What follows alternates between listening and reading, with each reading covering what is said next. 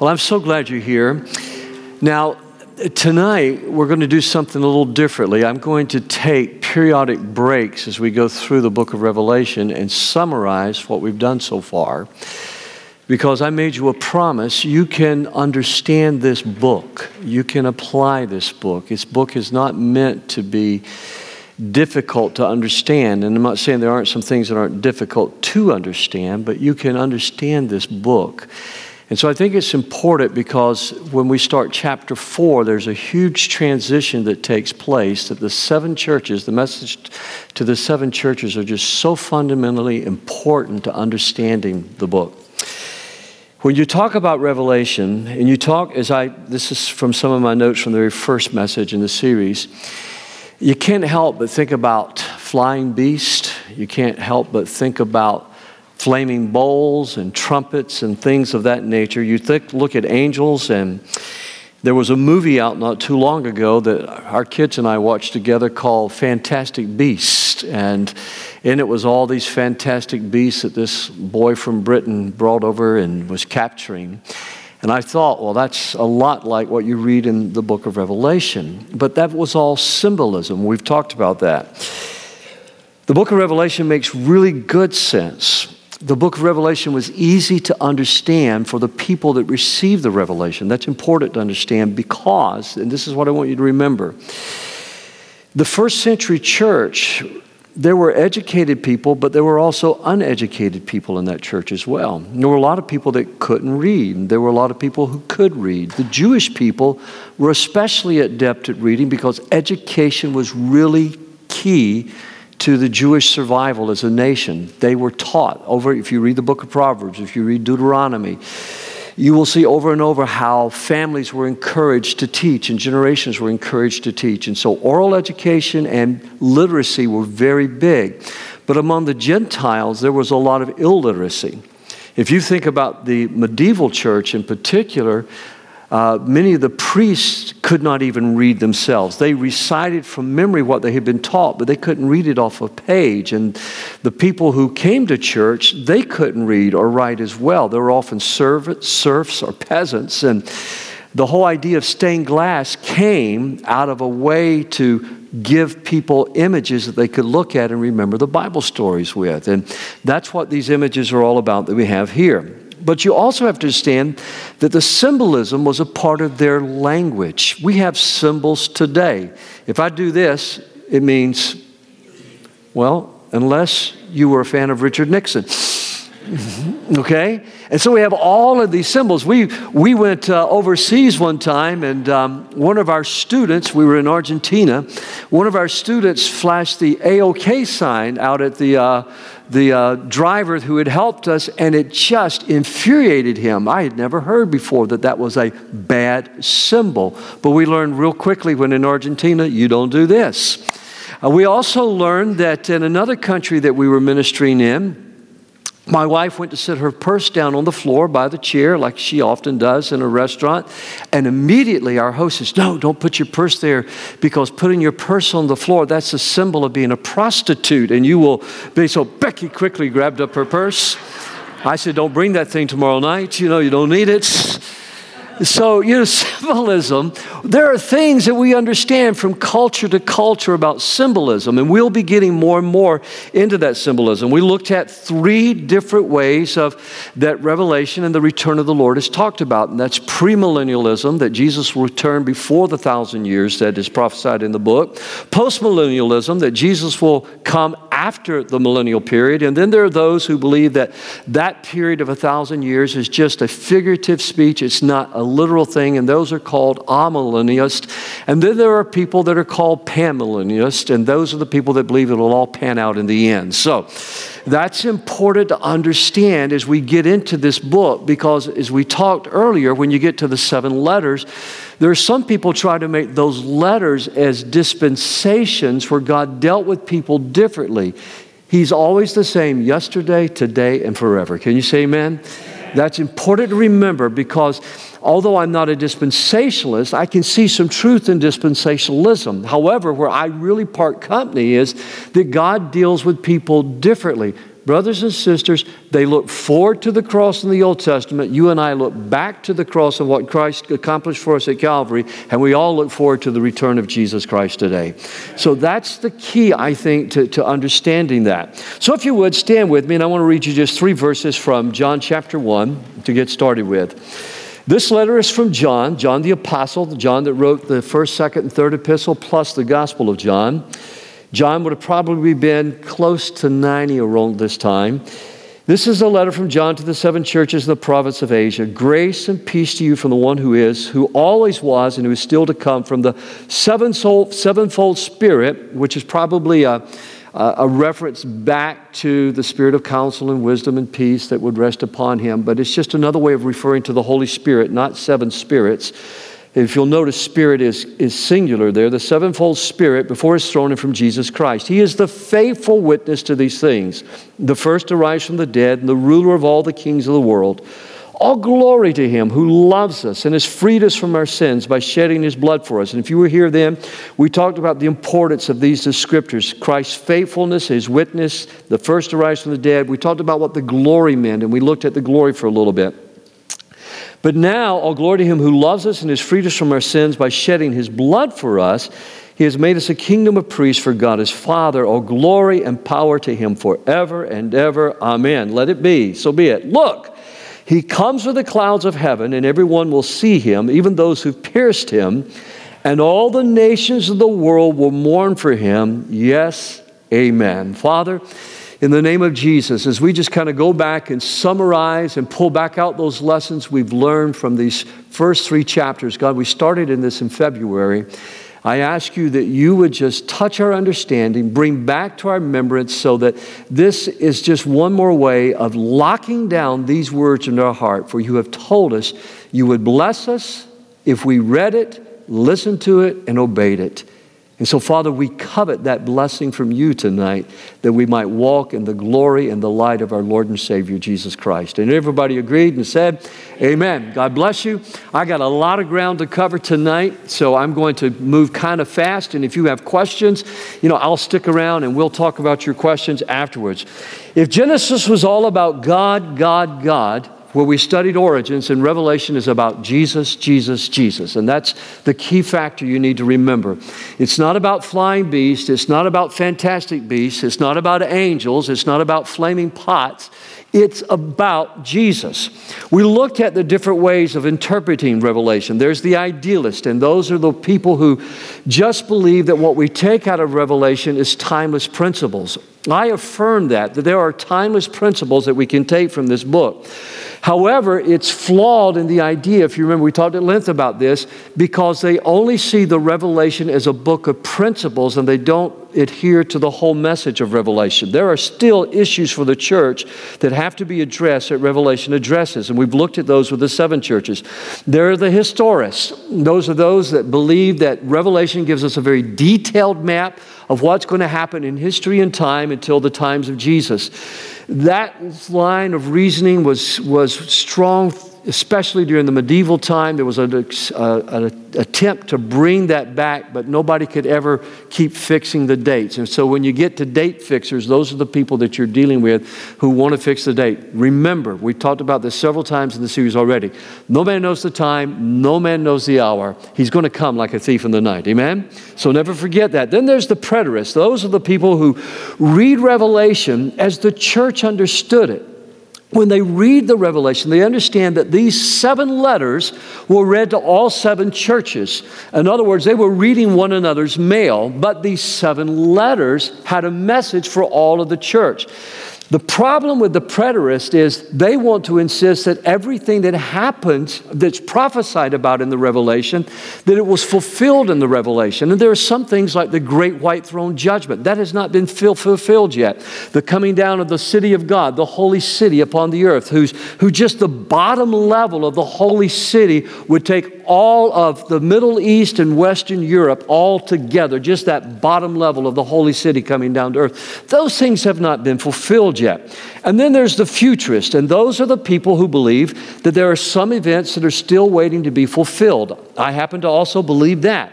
And but it's flawed in this sense that the futurist ignore the book of Revelation because they say it doesn't do us any good to study it. It's what happens when people do not come to this book with the confidence that God wants you to have. You can read this book, you can understand this book, and you will be blessed for reading and obeying this book. Amen? And so the future says, well, it's not going to happen until the end, so there's really no need in me bothering about it. It's like the young man who decides, you know, I'm not going to get insurance because I'm young, I'm never going to need it. And then all of a sudden he's diagnosed with cancer when he's very young, or he has a severe life threatening injury and he can't work any longer. So it's the person who's trying to put everything off. And then there's the eclectic, and that's the people who kind of do what I have done in life. And that is, I've looked at the strengths of all of these things and they're very legitimate. And you kind of mix together the idealist, the preterist, and the futurist. And you take the strengths from it, you address the weaknesses, and you take the strengths. And that's the reason that we have to be careful students of the Bible, reading it. It doesn't, you know, you don't have to have a seminary degree. Eh, that helps. It doesn't have, you don't have to have a Bible college degree. That helps. But anybody, if those first century illiterate people could understand, those illiterate Gentiles could understand this book with good. Remember, the first century church was primarily a Jewish church. They still, as we looked at several times during the seven churches, they still looked at themselves as a part of Judaism. They, they did not see themselves as separate from Judaism, they saw themselves as a part of Judaism. It was only when the Jewish people kicked them out and said there could no longer be a part that Christianity began to take a singular, different approach. It's where, where we today would refer to it as the Judeo Christian movement. They still consider themselves a part, but those early illiterate people were understanding and grasping this. Polycarp, who was discipled by John, and we'll talk about Polycarp in a minute. Polycarp was basically an uneducated person. And when you read the, the writings that we do have from Polycarp, they're very simple, they're very easy to understand. And yet, what a powerful man of God. He was appointed as the bishop of the Turkish churches by the apostles themselves, as far as we're able to determine. And when I say as far as we're able to determine, you know, we're just looking at the bits of church history from that early time that are extra biblical and from his writings and the writings of others that he refers to, but we do know he was discipled by the Apostle John. Isn't that amazing? And so, again, it's so important. We don't want to overvalue education, but we don't want to undervalue education as well. You don't have to be educated to understand the Bible, you don't have to be educated to understand the revelation. You have to be willing to be taught, and you have to be willing to study and be a person of prayer. Amen? So it's very important to understand. And then the symbolism of understanding of the Old Testament, all I wanted you to get there was we talked about how important that the symbolism was. 28 times, 28 times Jesus is referred to as the Lamb of God. There's a lot of Old Testament symbolism that goes on there. John used these symbols in order that he could communicate to us that which can't be communicated without symbols. There are some things that you just you need a symbol to, un, to, to be able to, to, to, to communicate. When we take the communion, Jesus left us with a symbol, He left us with a ritual. And there's something about holding that bread. And there are times when, if we were smaller and like in a small group, I would never use those tasteless little wafers that we use around here. I want to use bread, and I want you and I to tear that bread and chew that bread up. I was doing a wedding here one time, and, and the groom and the bride wanted to take communion together, but they wanted to break the bread. They'd heard me talk, talk, teach on this. And so he broke the bread and gave her a piece so big she couldn't chew it up. And I was waiting and waiting, and I finally just said, Let's all pray. And I put my hand under her chin and tapped. She spit that big wad of bread that he put in her mouth. And, you know, and I just held it behind my back for the rest of the wedding. We got the symbolism, okay? But the point I'm trying to make is something about that, it brings to us the broken body of Christ, the, the cup, it brings to us the shed blood of Jesus. Jesus gave us that because he not only wanted us to know historically what had happened, he wanted us to taste it, he wanted us to feel it, he wanted us to smell it, he wanted us to break the bread, he wanted us to drink the juice that had been crushed literally squeezed from the grape and put into a cup to understand what he had done for us. So, symbolism is very, very important to all of us, and I think it's so important. The seven churches, and, and I think these are in your outline, the seven churches understood every one of these symbols. But their enemies understood some of them as well. If you talk about a city set on seven hills, everybody knew you were talking about the city of Rome, okay? They struck terror into the hearts of the enemies of God because when you looked at these, these beasts and when you look at these symbols, as we'll go through it, the, the judgments, the thrones, the pots, when you see all this, this struck terror because when the enemies of God would get a hold of these letters and read about it, there was a convicting power. Never forget this the Bible is alive. You can read Socrates, you can read Plato, you can read any of the old philosophers, you can read the new philosophers, and you can read good books and learn from them.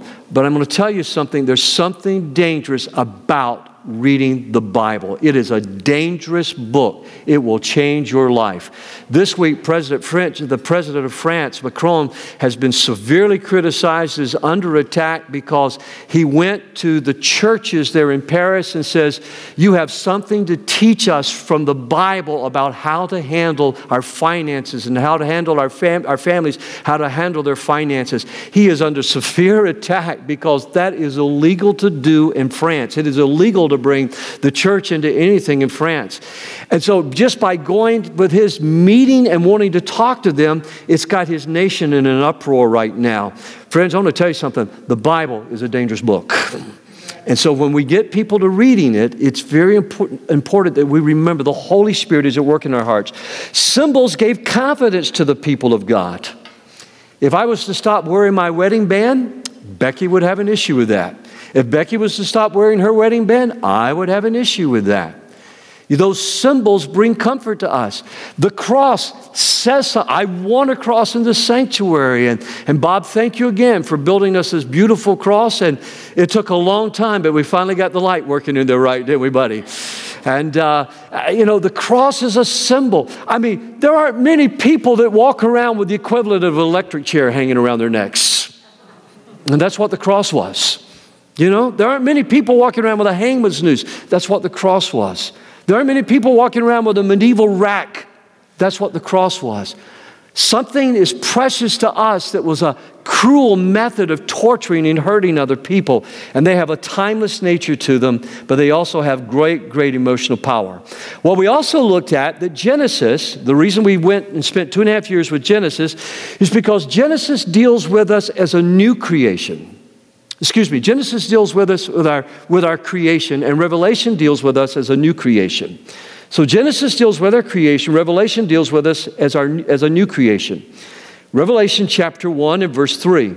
God blesses the one who reads the words of this prophecy to the church, and he blesses all who listens to its message and obeys what it says, for the time is near. I love reading you this book because there's a blessing for me for reading it. And if you want to be blessed, Dad, lead your family and read the book. I would use something like the message if I had children, or I would get a chil- the uh, New International Children's Bible and read out it to them from that. But there's a blessing to reading, there's a blessing to listening, and then there's a blessing to obeying it. So God blesses those who think and pray and obey revelation. Now, this next part is where I got we got just a little deep in the weeds again, but it's important to understand. Revelation is both apocalyptic literature and prophetic literature. It's apocalyptic and it's prophetic. I define for you that apocalyptic unveils. Uh, apocalypse, it means to unveil. It unveils what was hidden. It unveils the meaning of symbols. It unveils, it reveals to us when there's going to be upheaval. It reveals to us when God is going to act decisively in our lives. Revelation, on the other hand, is theological, it's evangelistic. It has to do with ethics, it has to do with a call to repentance. All good preaching, all good teaching should have an apocalyptic element to unveil what the Word of God says, to reveal what God has said, but it also needs to have a strong theological base with an appeal for people to commit their lives to Christ and then live as passionate followers of Christ. We have seen this apocalyptic revelation taking place through all seven letters of these churches. You have the reputation of being alive, but you were dead. I mean, there's a strong word right there to a church.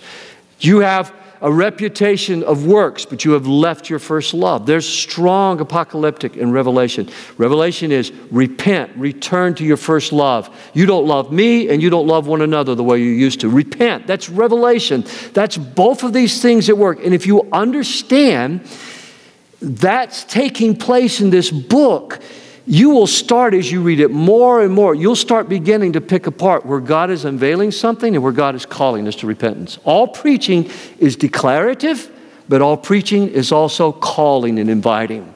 I put it like this when I teach pastors on preaching and I talk to our staff. Preaching is when we cast out the net. We're casting out the word, we're unveiling something. Once we come to the close or land the plane, so to speak, we're pulling the net in. It's not enough to take off. I want to land. Let me say you didn't get that. It's not take, enough to take off. I want to land. You know, taking off's fun. Landing's more fun. Okay? Once I get down on the ground, there, Dick's got some harrowing tales about flying by the seat of his pants that we've talked about. You need Dick Krug is a mine, gold mine of stories, and coming down beneath the clouds to look where he was at, and then going back up again. You want to land. And that was the bottom line of, of Dick's story is, is getting that plane down. All good preaching wants to pull the net. All good teaching wants to pull the net. It's why we tell you in your small groups have an empty chair because you want to always remember, you want to be inviting lost people to come to that. Revelation, excuse me, apocalyptic literature shows us the freedom of God. God is absolutely free to do what any, whatever He wants to do. He's God, He's Lord. But revelation, we are created in the image of God. God gives us the freedom to choose. Choose you this day whom you're going to serve. You don't have to respond to God's call. You can go on and live as an enemy. Revelation is full of teaching about there are enemies that will cause the people of God to suffer as you go through the revelation. He will say to some of them, You're going to suffer 10 days. You're going to suffer 10 days. There's a beginning, there's an end. And you say, God, why don't you just go ahead and stop that? Why don't you slay his enemies? That's not how it works, friends. That's not how it works. We are servants of the Most High God. He puts us where He needs us and He uses us as He wants to. So, what the bottom line of this apocalyptic revelation response in the scripture is I've got to respond to revelation since it is written for me too. This book is written for me and Becky and our children. James chapter 1 and verse 22 but don't just listen to God's word, you must do what it says, otherwise, you are fooling yourselves. Couple of things, just real quickly, we talked about. There were some, just a few, of the prophecies in Revelation that were not going to be understood until the very end of time. But most of them were to be understood. And you can look at chapter 10, verse 4, and chapter 22 and verse 10 for if you want to write those down and look at that. There's something else I want to point out to you here. I haven't been able to find, and this is what has caused, I think, the church so many problems. I have not been able to find in the history of the early church, nor can I find it in the New Testament, where the different lines that we have drawn about the coming of our Lord, I can't find those in the New Testament, nor can I find those in the early church. Some churches, you've got to believe that there's going to be a premillennial, pre tribulational rapture in order to be considered an Orthodox Christian. I believe that. I believe in a pre tribulational, premillennial rapture of the church. I believe that. I have many friends who don't believe that. They believe that we're going to go part way through the tribulation. Then there are some that believe we're going to go all the way through the tribulation. Then there are some that believe there's going to be no tribulation. Then there are some that could, believes that there's going to be a millennial. I believe there's going to be a millennial. I have reasons I can, but I can't find anywhere in the New Testament where those fun, fine lines that we have drawn are points of fellowship. And it's the reason why at Woodland we do not make those a point of fellowship. What I do find is a confession throughout the New Testament and a confession in the early church is that Jesus will come again in like manner at a time that you think not. And so it's the personal return of Jesus Christ. Trying to detail it and trying to make it into a little box that you can fit it in that just does not seem to fit anything else about God that I know. The only consensus that I can find is that Jesus will personally, literally, and visibly come again. Billy Graham, from a book I recommended to you, Billy Graham says we need to stop getting lost in the small brushstrokes and debating the details, and we need to step back and catch the majesty of the book's grand design, which is Jesus is coming again. Now, here's what I do find, and this is what people don't like to talk about because it's fun to talk about, you know, are we reading this in the newspaper today? Or are we hearing this on the news? What nobody ever talks about is the fact that throughout the Bible, and especially in the Revelation, there is a specific call to live a holy life. Oh, no. Now you've gone to clothesline preaching.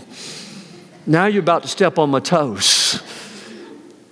God calls us to live a holy life. God says that every one of us that have this hope that Jesus is coming again, we're going to live, we're going to, we're going to purify ourselves. We're going to live prepared for the return of the Lord.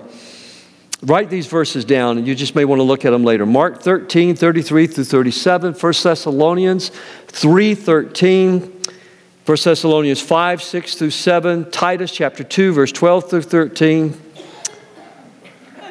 I told you I got a lot of ground to cover. I'll give them to you later if you want them. All right. Now, I gave you a whole long list. I want to go over a few of those things with you. Revelation teaches us God is awesomely majestic. These are not in your outline. You may want to write them down. If you have the notes from before and you can get them online, you, you, can, you can get all these online at our website. But God is awesomely majestic and sovereign in all He does. Nobody can stop God. Nobody can stop God.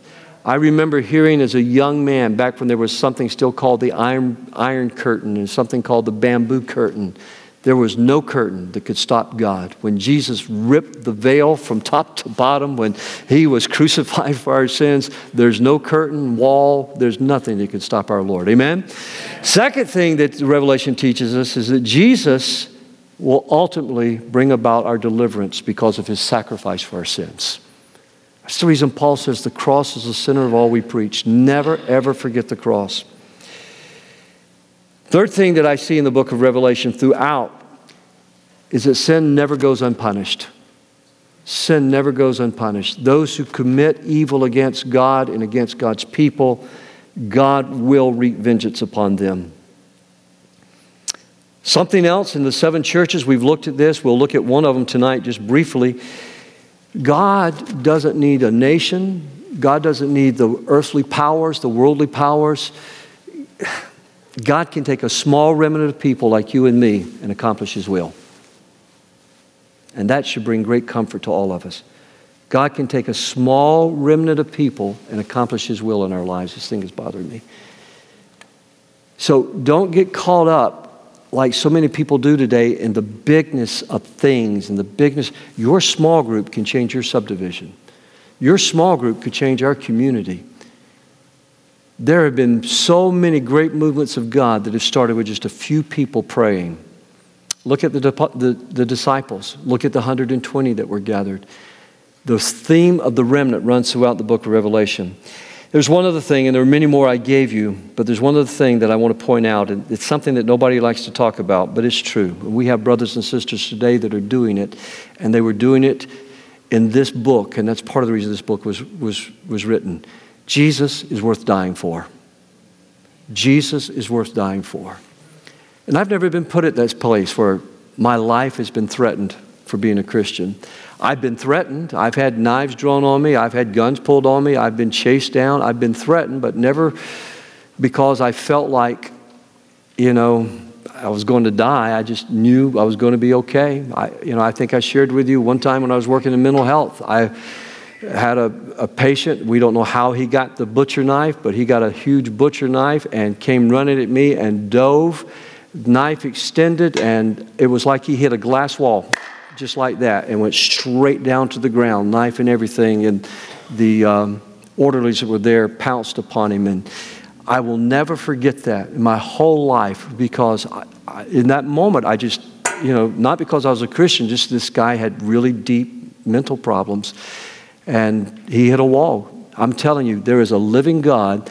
Until it's your time, you do what the Lord called you to do. Amen? If you try to save your life, you'll lose it. But if you're willing to lose your life for the gospel's sake, you'll gain it. Well, let's look quickly at the seven churches now. We're moving out of chapter 1 into chapter 2. Ephesus was the busy church. The busy church. The Lord said to this church, I know all the things you do. Pastor Rick, we're a fairly busy church, aren't we? There's always something going on around here, isn't it?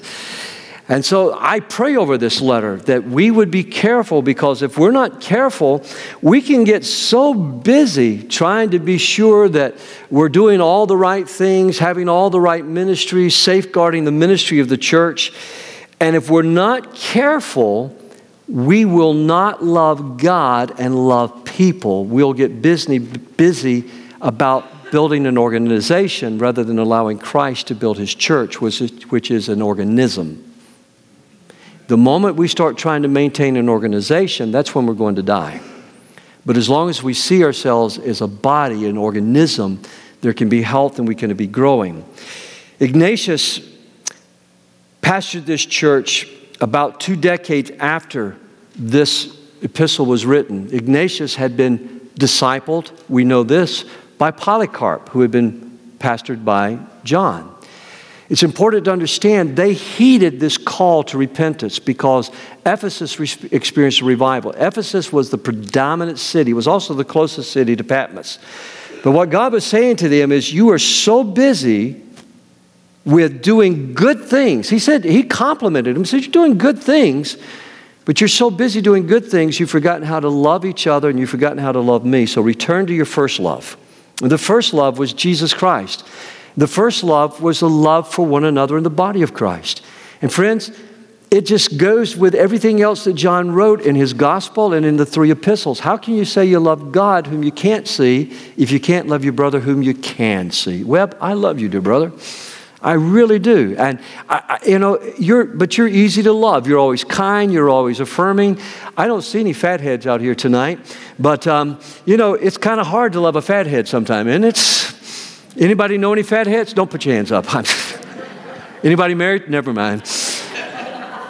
You see, it's the difficult people in the body of Christ sometimes, but we're called to love.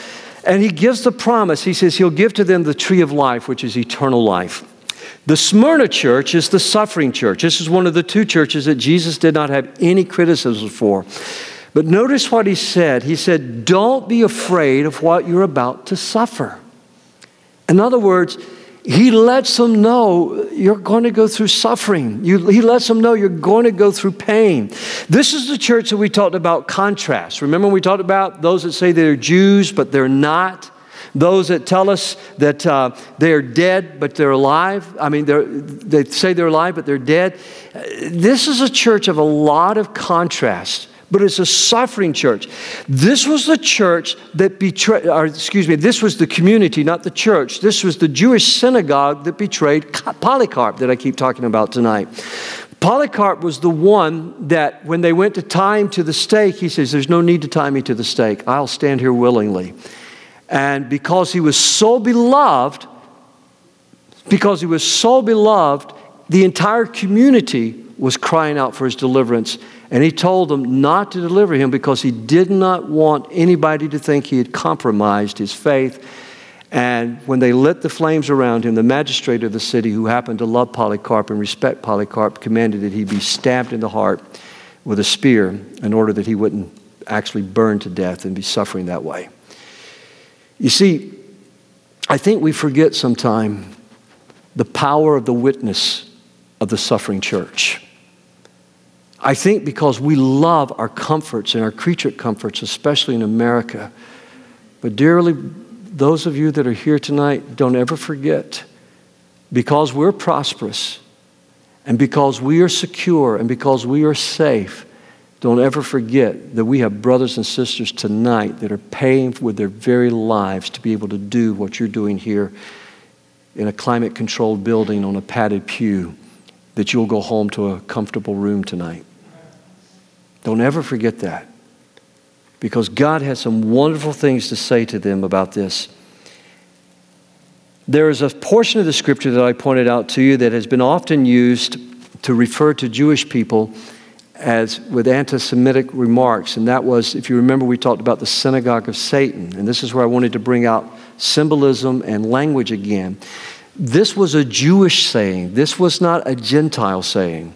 The Dead Sea Scrolls, which is about as Jewish as you can get, the Dead Sea Scrolls refers to certain people within Judaism that did not believe with the Essenes there at Dead Sea, where the Dead Sea Scrolls were found.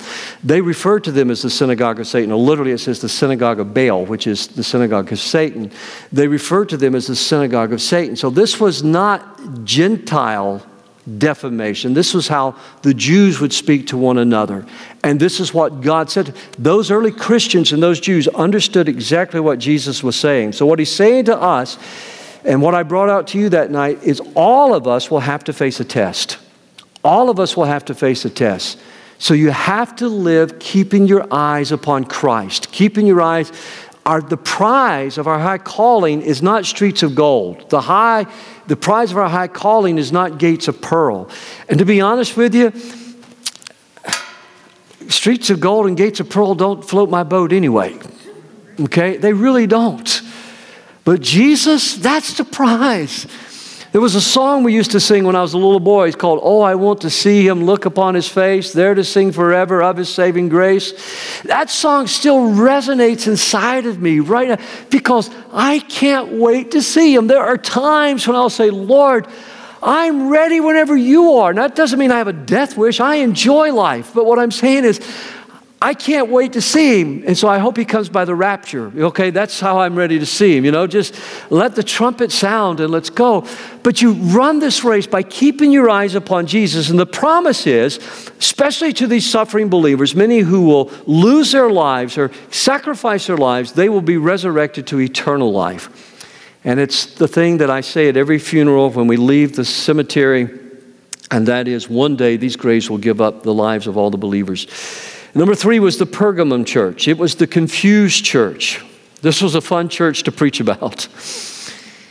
This is the church that Jesus says, You remain loyal to me, you refuse to deny me. Now, there was an element in the church.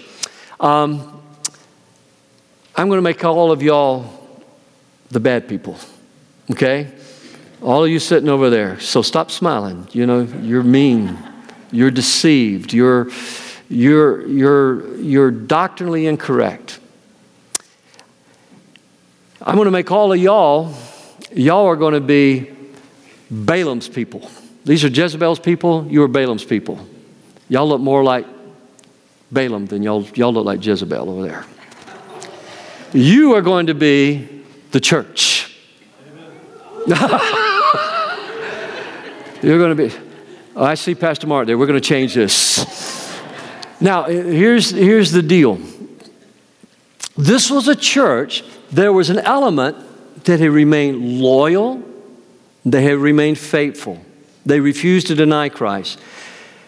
But they tolerated those whose teaching was like Balaam, which, if you remember, we talked about Balaam was a greedy prophet and he led the people astray from money uh, into sexual immorality in order to bring the curse of God upon them.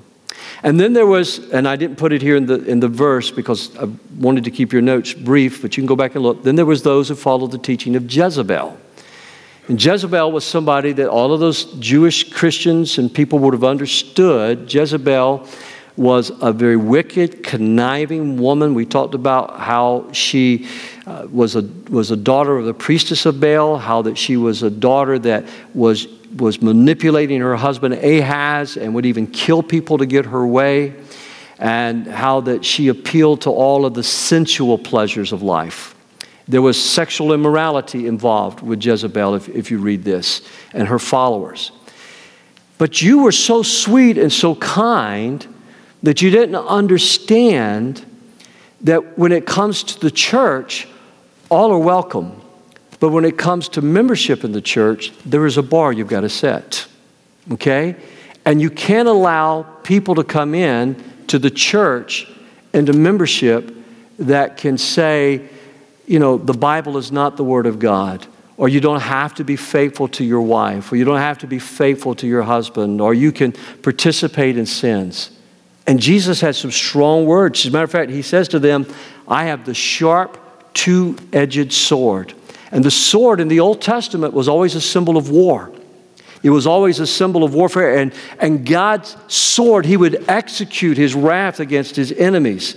In other words, he's saying, I am going, if you're not going to handle it, I'm going to make war on Balaam and I'm going to make war on Jezebel. So y'all need to be in the altar tonight. Do you understand me?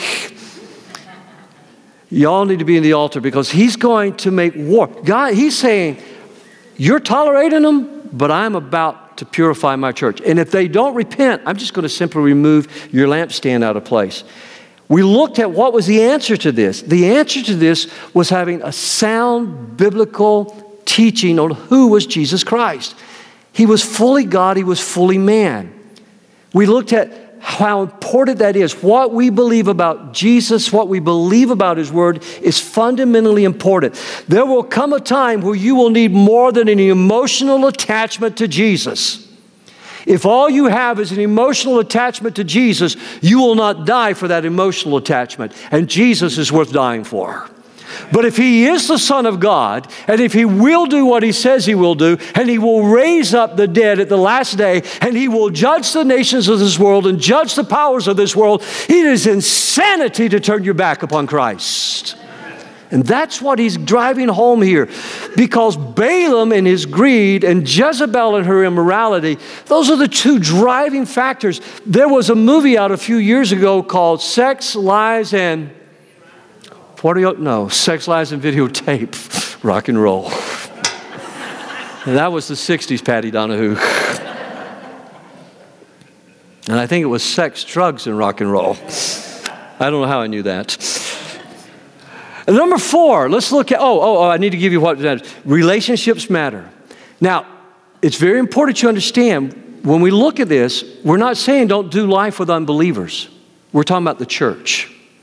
We want unbelievers to come, we want unbelievers to be here. But when it comes to the church, the church is made up of those who have committed their lives to Jesus Christ. Not just Woodland Church, but the church.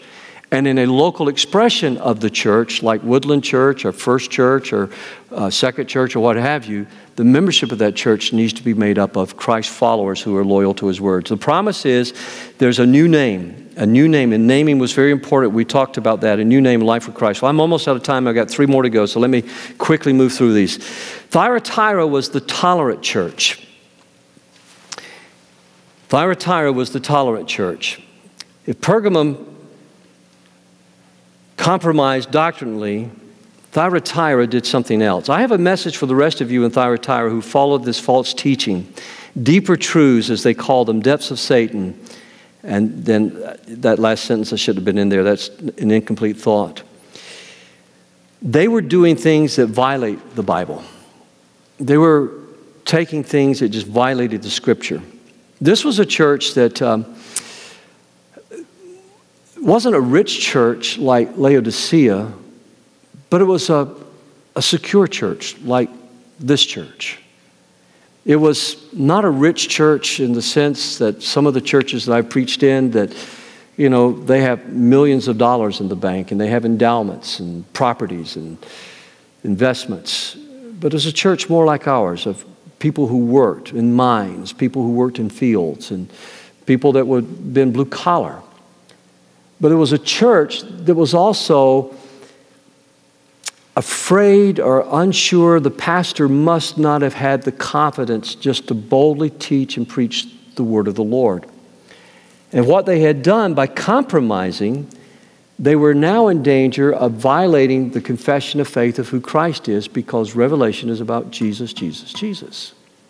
And eventually, and I want to be careful how I say this because I, have said a number of things in this series that, you know, we've never defined ourselves by attacking other people. We talk about what we do.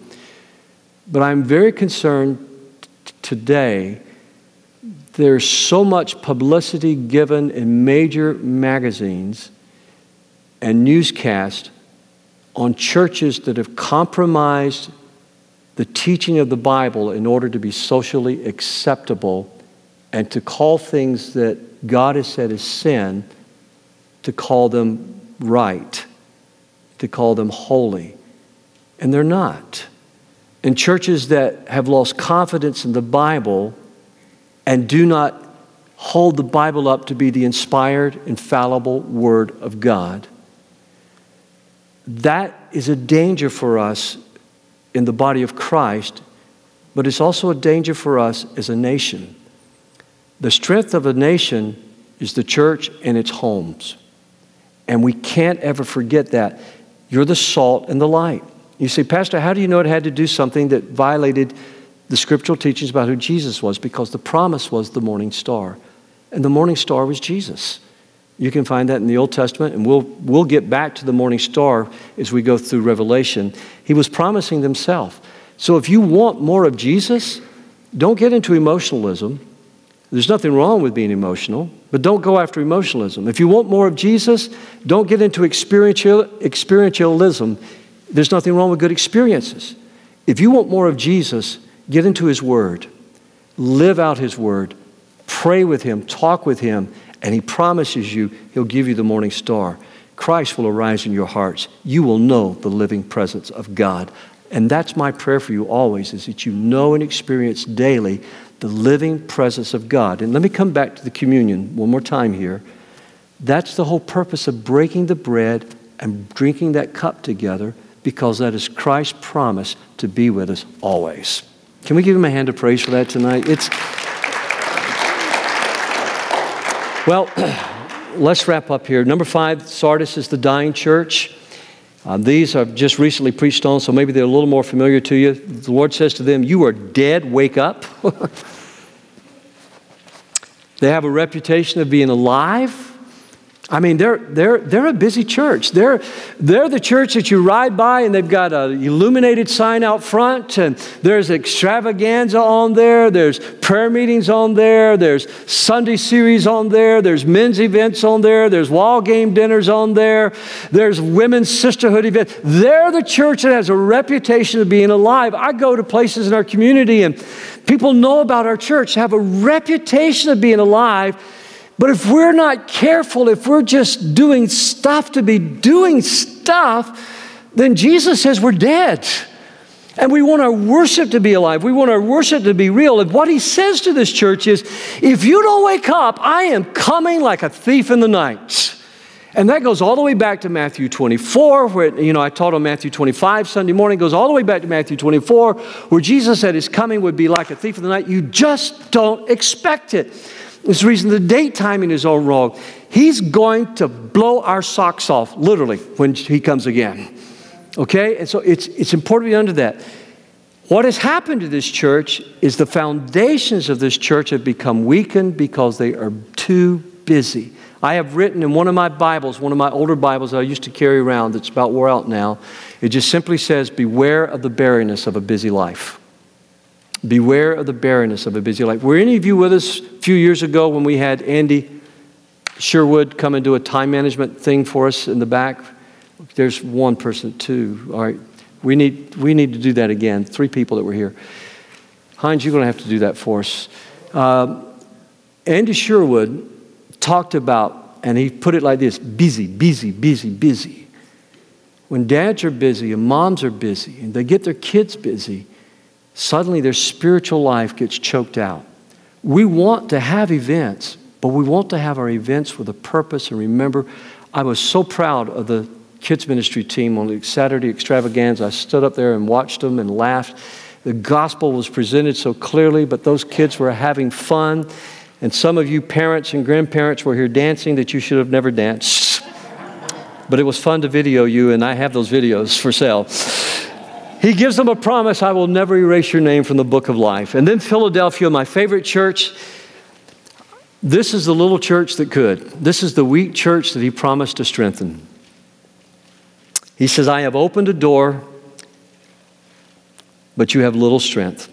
This is the church that some people call it the church of love, but I, I don't think that's the proper way to look at it. This is the church, it was it was weak, it was small, it was struggling, but it, they remained faithful. And Jesus says something interesting. Do you remember we talked about the key of David and how that went all the way back to Isaiah and to Ezekiel and, and the key of David that God says, I'm going to give you this key. And then he says something to them very unusual. He says, and, and this is important to remember for the next church. He says, I'm going to open a door for you that no one can shut, but I'm going to shut doors that no one can open. And the futility of trying to open a door that God has shut. And sometimes the stubbornness not to walk through the door that God has opened. There was a TV show on that the other day when I walked through the house, it was one of those replay channels. And there were three doors up there, and the, the host was going, Behind door number one is this. Anybody remember that show? Behind door number two, what was it called? There's about three, four names coming out right now. that, that's okay. You call it whatever you want to. we'll tolerate TV programs, but not false doctrine. Anyway, those doors,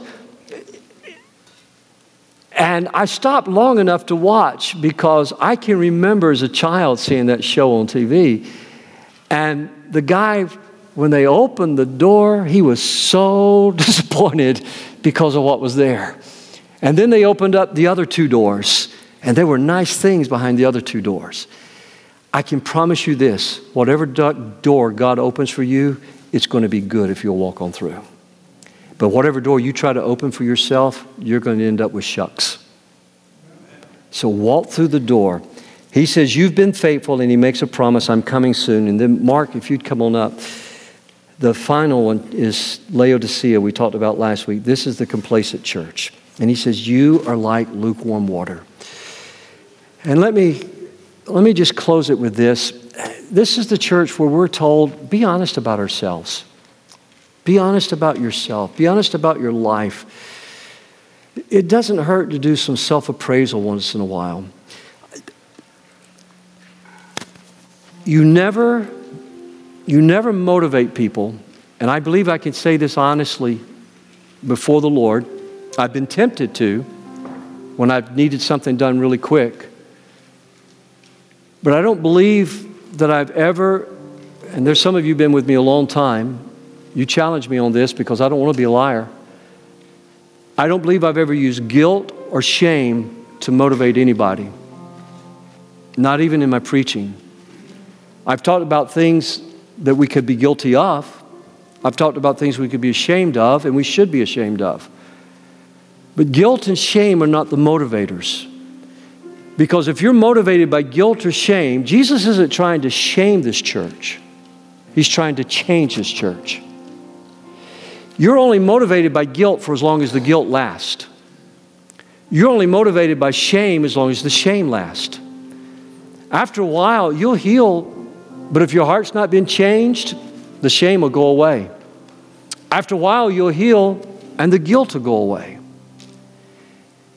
And then we become complacent because the next time we won't feel as bad or feel as ashamed. And the next time we won't feel as bad or feel as ashamed. And then we run the danger of the way the King James Version put it of having a seared conscience. And we become very complacent. And so, because we love God and we love one another, we sit down every single day. And I was talking with a businessman today who called me. And he asked me the question he says, I've heard you say over and over, you repent of your sins daily. What do you repent of? I said, Oh, I said, there's attitude things, there's impatience things. I said, sometimes behind my smile, there's a. I said, you know, understand. I said, you haven't been around long enough. I haven't said it in a long time, so I'll say it again tonight. This has a way of making you look a lot more holier than what you really are. And we all do that. You know, I come to some people's homes sometime and there's an open Bible laying on the coffee table. I'll look at that Bible, the back of it's not even broken. But the verse of it is good. So I'll ask the child, I Is that Bible always there? No. Gotcha. I love what I do. And I love your kids and grandkids. You know, we all want to look good. And what we have to be careful of is this complacency that can creep into our life. And so Jesus says something to this church. He says, Behold, I stand at the door and I knock. In the last church, he says, I'll open a door that no one can shut, I'll shut a door that no one can open. But there is a door that you and I have to open. This is not to unbelievers, this is to believers. When people use this to witness, they're really taking a verse out of context. It's not to unbelievers. Jesus is talking to his church. I'm standing at the door and I'm knocking. If you will open the door, church, if you'll open the door, Ron, if you'll open the door, Bob, if you'll open the door, Dennis, I will come in and we will have supper. We'll have a meal together like the best of friends. I have no friend like Jesus. And I bet you feel the same way. Amen? So, Heavenly Father, I thank you tonight for just kind of hopefully setting these nails a little deeper into our heart as we get ready to move on with Revelation. There's something in every one of these letters that I can identify with personally. Lord, I thank you for the revelation of who you are in chapter one. Eyes like fire. God, look into my heart. Look into my heart with your blazing glory, Lord. Search my heart, search my ways, Lord Jesus. Feet like brass. Lord, you will just simply stamp out every enemy of yours. God, one day, every nation is going to bow down and every knee is going to bow.